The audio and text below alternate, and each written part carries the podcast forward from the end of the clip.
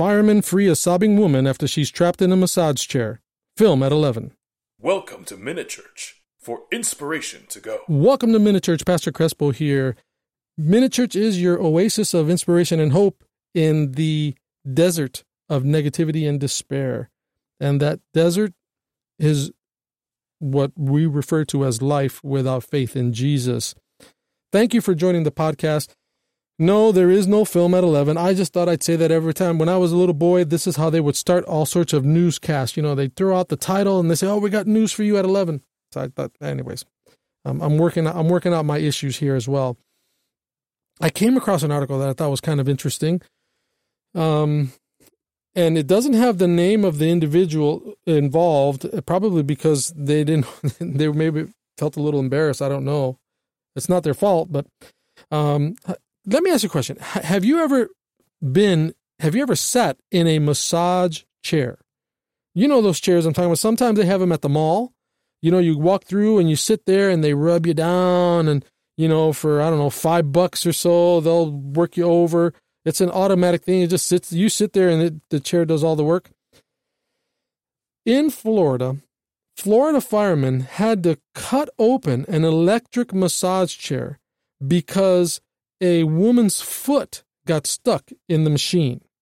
Now, this happened somewhere in the Naples area. Uh, actually, there's video of it on social media if you care to go look and find it.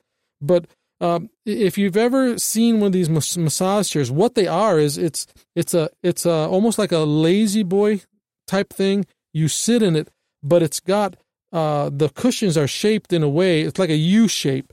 So your legs go in it, your feet go in it, your arms go in in a U-shaped uh, cushion almost. Your back, you sit in it. So it's it's formed so that you kind of like sit in it, not on it, if you understand my meaning.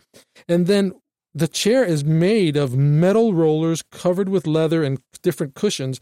And depending on what you program it to do, I mean, it'll it'll constrict around your legs, it'll constrict around your arms, and then you have these metal. It's got to be metal rollers they come out and they they punch you and then slide down parts of your body. Could be your spine, could be your back, could be your legs. And and let me tell you something. If you've never sat in a massage chair, I, I have a friend who, who has one at his home. I just hit the microphone. I have a friend who, who owns one, who um, was just having it to, to just help with massage, to just just get get some health issues. He was really benefiting from the massage. And he asked me, he said, Hey, I got a new chair. I want you to sit in it. And uh, that was my first time. I sat in the chair. He punched a couple of numbers. You know, you got a little uh, pad there on the side. And all of a sudden, the thing kind of filled up with air and started almost holding me in place as these metal rollers came up on the side of my back, rolled up and down. The same thing happened to my calves. It constricted around my feet. I it was not fun. I mean, it, this stuff hurts. It, it's and I guess it's supposed to because you're, it's supposed to give you a deep massage. You can set the settings on it if you want a light massage or or a deep tissue massage. Anyways, I understand what happened to this woman. This machine malfunctioned, and it it locked onto her foot to the point where it was constricting, causing her a lot of pain, and it got stuck. She wasn't able to get her leg out of it Finally, the the Naples Fire Department had to show up, and they had to use a grinder to cut open this thing and try not to hurt her her leg as they were cutting the steel rods uh, off the thing. Finally, they got the thing open, and she was able to be treated. Uh, I don't think that there was anything uh, permanent. I, uh, from what I understand, she was treated and then released. But uh, if you watch the video of them working on her, she was screaming in a whole lot of pain while they were working on her. I'm sure it did not feel good at all. You know, I am thankful. I am thankful that when we are in a pinch, no pun intended, that we as American citizens have the 911 system set up. That that whenever there is an emergency and we don't know what to do, there's something, someone there to hear what's going on with us and then provide the help that we need. I'm, I'm thankful for the 911 system. It's something that we take for granted. We haven't always had it. Uh, and and um, It, but it's, it certainly comes in handy, wouldn't you say? So I'm thankful that they were there. I am so thankful that when we find ourselves in a tight spot, again, no pun intended, that we can call and get help.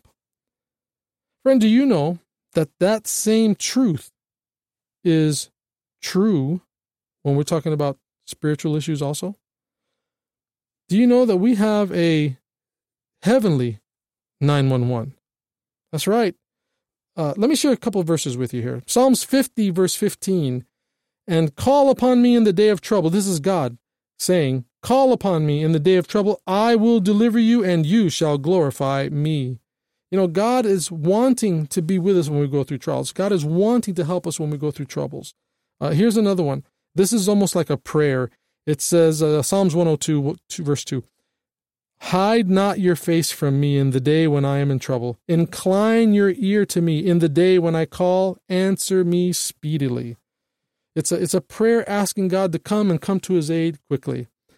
You know, as Christians, we have a 911 of sorts. Whenever we find ourselves in trials or difficulties, the true the truth of Christianity is that we do not have to face these trials alone. Now, there are some things that I don't have answers for. Uh, I do know that God hears us when we call. I, I know that 100%. I've, I have experienced things in my life where I've had trouble, problems, and I've called on God, and God has opened a door when I thought I was facing a wall. But there are times also when I've called out to God and and I found that nothing happened or nothing changed. Let me let me put it that way. I've called on God and nothing has changed. I don't understand what happens, why, but I know God enough and I trust him enough to know that he still heard and he has a plan that I don't understand. But he still has a plan. Friend, I want to tell you today. I want to tell you today this is this is not necessarily a very long podcast, but I'm hoping that it can be powerful.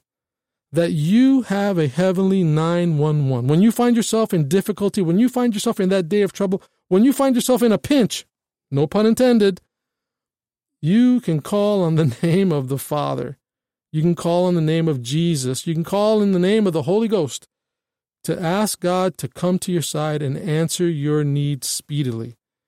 It doesn't mean He always gives you uh, uh, what you want. Sometimes He does something miraculous that everyone can see. Sometimes He holds your hand as you go through the situation. But He will always respond when you call. That's good news. That's exciting news. That is encouraging news. I hope you can find inspiration in it today. I'm Pastor Crespo, and that is Inspiration to Go.